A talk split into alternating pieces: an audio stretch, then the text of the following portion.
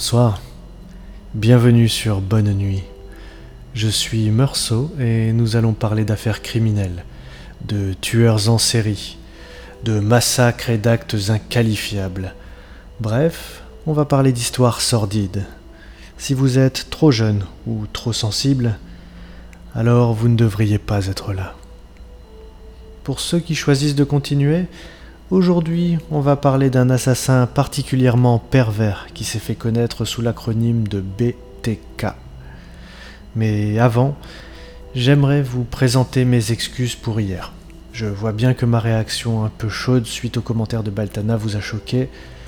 Je me suis laissé emporter par mon émotion personnelle. C'est un peu le problème du direct, difficile de masquer ses émotions. Alors j'espère hein, de tout cœur que vous me pardonnerez pour cette petite sortie de route et je vous promets de mieux me contrôler à l'avenir. Allez, il est temps d'entamer notre affaire du jour. Et je vous invite à bien rester après la pause musicale car je suis sûr que l'actualité criminelle du jour va vous passionner. Tout débute le 15 janvier 1974 par un appel téléphonique à la police de Wichita dans le Kansas. C'est un habitant qui, paniqué, explique que ses voisins, les Otero, ont été assassinés. Ce sont les trois enfants les plus âgés de la famille qui ont découvert la scène en rentrant de l'école. Immédiatement, le commissariat envoie une équipe sur place. La maison des Otero se situe dans un quartier tranquille de la ville, ce qui contraste complètement avec ce qu'ils vont découvrir. Une fois les enfants pris en charge, les policiers investissent les lieux. Dans la chambre des parents, les officiers tombent sur le corps de Joseph Otero, le père, 38 ans, face contre terre, les poignets et les chevilles attachés, un t-shirt et un sac plastique sur la tête et une ceinture autour du cou. Son épouse, Julie, se trouve sur le lit. Elle aussi a été ligotée et un baillon recouvre sa bouche. Son cou porte des traces d'étranglement.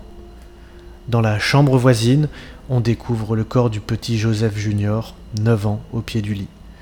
Il a été attaché à l'aide de cordelettes et on l'a étouffé avec un sac en plastique recouvrant toujours sa tête. Enfin, comme si cela ne suffisait pas, lorsque les enquêteurs arrivent au sous-sol, ils découvrent le cadavre de Joséphine, 11 ans, culotte baissée, ligotée et pendue à un tuyau. On retrouvera des traces de sperme sur ses jambes et sur le tuyau. L'horreur. Pour éviter toute déconvenue, l'assassin avait pris le soin de couper le fil du téléphone. Sur la forme, ce massacre peut ressembler à une exécution ou à un règlement de compte. Mais en fouillant l'histoire de la famille Otero, on ne découvre rien d'anormal. Une petite famille tranquille et sans histoire. Et surtout, la nature des meurtres, celui de la petite Joséphine en particulier, mettent en lumière une forme de fantasme chez le tueur. Toutefois, hormis le sperme, aucun indice ne sera trouvé pour permettre d'identifier l'assassin. Et en 1974, pas encore d'ADN. La suite de l'affaire intervient le 4 avril de la même année. Vers 13h45, le téléphone du commissariat sonne. Au bout du fil, la voix haletante de Kevin Bright, 19 ans.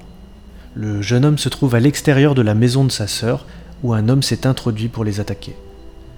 Lorsque les agents arrivent sur place, la sœur de Kevin, Catherine, respire encore, mais elle mourra quelques heures plus tard à l'hôpital. Elle a été poignardée à mort et son cou porte des traces de ligature. Son frère Kevin, lui, survivra, et ce sera l'occasion pour lui d'aider la police du mieux possible. Il décrit l'assaillant et raconte avec détail comment l'attaque s'est déroulée. Le tueur les attendait à l'intérieur, pensant sans doute que Catherine serait seule. Il a prétendu être là pour soutirer de l'argent et une voiture, puis, sur le refus de Catherine, il a demandé à son frère de l'attacher. L'homme a ensuite emmené Kevin dans la pièce voisine et l'a ligoté avant de tenter de l'étrangler avec un bas. Mais le jeune homme réussit à défaire le nœud et saute sur l'assaillant. L'homme lui tire alors une balle dans la tête. À ce moment-là, Catherine se met à crier. Le tueur court vers elle et l'attrape au cou. Pendant ce temps, Kevin, touché mais toujours en vie, se relève et se rue de nouveau sur l'homme. Il prend un instant le dessus, mais l'intrus lui loge une balle dans le visage. Kevin s'effondre. Le tueur, qui voit bien que ses plans se compliquent, décide d'en finir et poignarde la pauvre Catherine à onze reprises.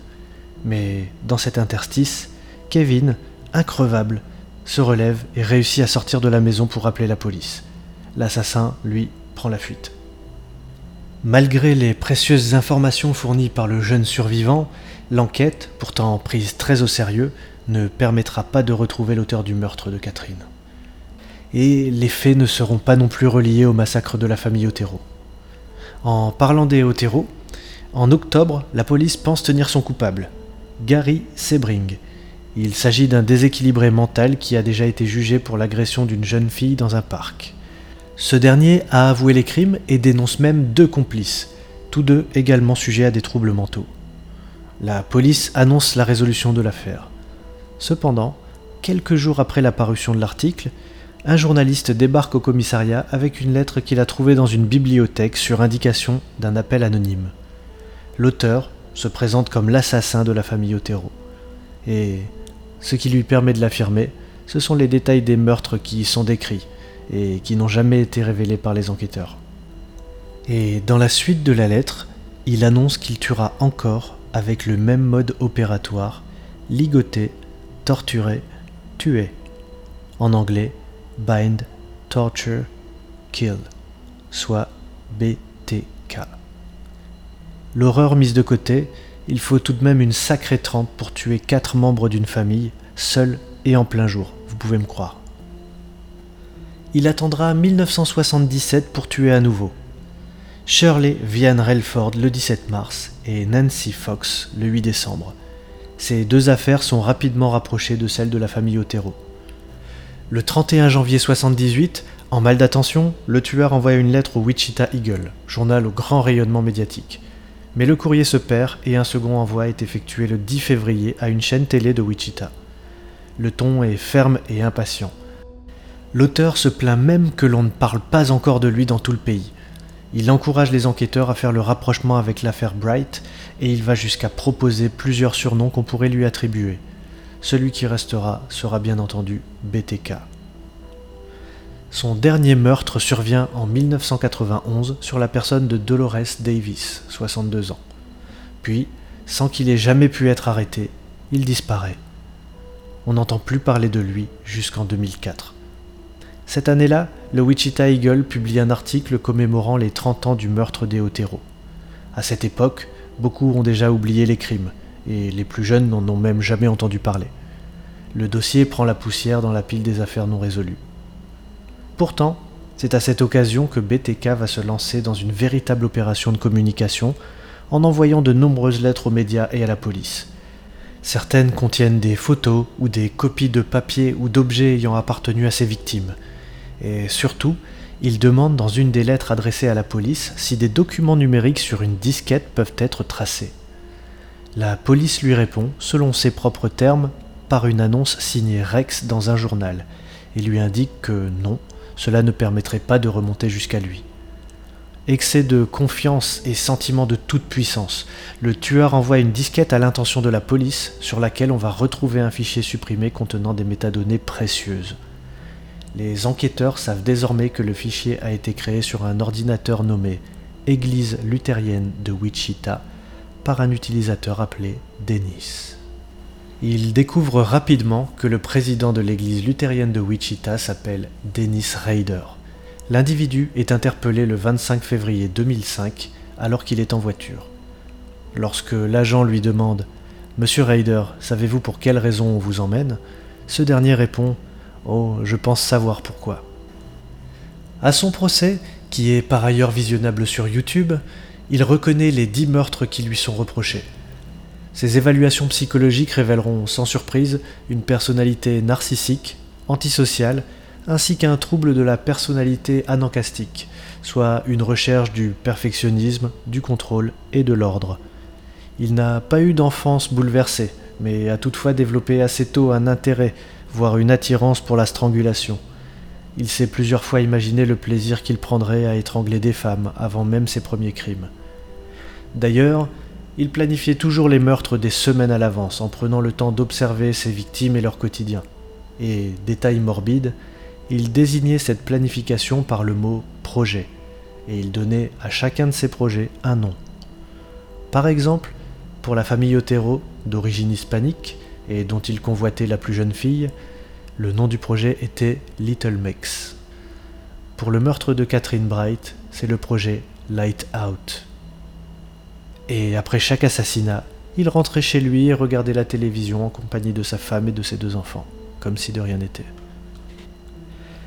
Bref, à l'issue du procès, Ryder est envoyé à la prison de haute sécurité d'Eldorado pour un cumul de 10 peines de réclusion à perpétuité, soit 175 années. Il est toujours en vie actuellement et continue bien entendu de purger sa peine. Voilà pour cette affaire, encore une fois atroce mais ô combien passionnante. Et comme tous les jours, avant de passer à l'actualité criminelle, et je compte vraiment sur vous pour rester jusqu'au bout, un petit extrait musical pour ralentir le rythme cardiaque et apaiser les consciences. Aujourd'hui, c'est un petit chant universel que je vous propose, un hymne à l'amour à travers le monde. Ça s'appelle One Love, One Heart par Damian Furley. Tout de suite.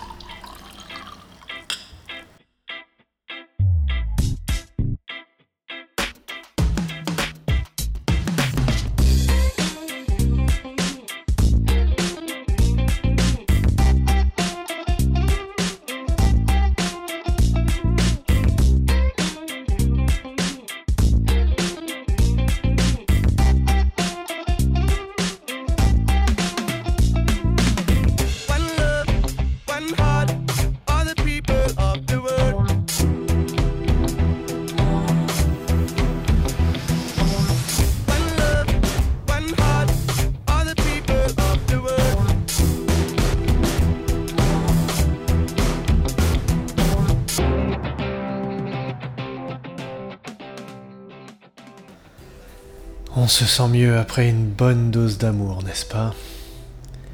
Allez, il est temps de passer à l'actualité criminelle. Mes chers amis, le tueur au masque a encore frappé. Et pour ceux qui arriveraient en cours de route, je vous invite vivement à écouter les rediffusions. J'en avais parlé dès le premier épisode mercredi dernier. L'information a été reprise sur plusieurs journaux nationaux cette fois. Dans Le Parisien, l'article est titré troisième victime pour le tueur au masque des Hauts-de-France. Et celui de la Voie du Nord, tueur au masque, une troisième femme assassinée à l'homme. Je vous lis l'article. Lieu bien connu des amateurs d'urbex, la friche Mosley, située rue du Train de Los, offre un panorama sauvage mêlant les briques à la végétation. Dans la nuit du 15 au 16 août, ce lieu abandonné a été le théâtre d'un nouveau meurtre que les policiers de l'homme ont immédiatement attribué à celui que l'on nomme le tueur au masque. La victime est une jeune femme dont l'identité n'a pas encore été révélée. Ah. Cependant, toutes les caractéristiques sont là, mains attachées dans le dos, de nombreuses contusions sur tout le corps, et un masque blanc sur le visage à travers lequel une balle de pistolet a été tirée. Interrogé à propos de l'enquête, le commissariat de Los s'est pour le moment refusé à tout commentaire. Vraiment, cette affaire me passionne. Je ne sais pas, il y a une esthétique. J'aimerais connaître votre avis sur ce criminel. Alors, je compte sur vous pour me laisser des commentaires sur Apple Podcast et SoundCloud. Je ferai certainement un point sur tout ça en fin d'émission demain. Et en attendant, il est temps d'aller dormir et de faire de beaux rêves. Bonne nuit.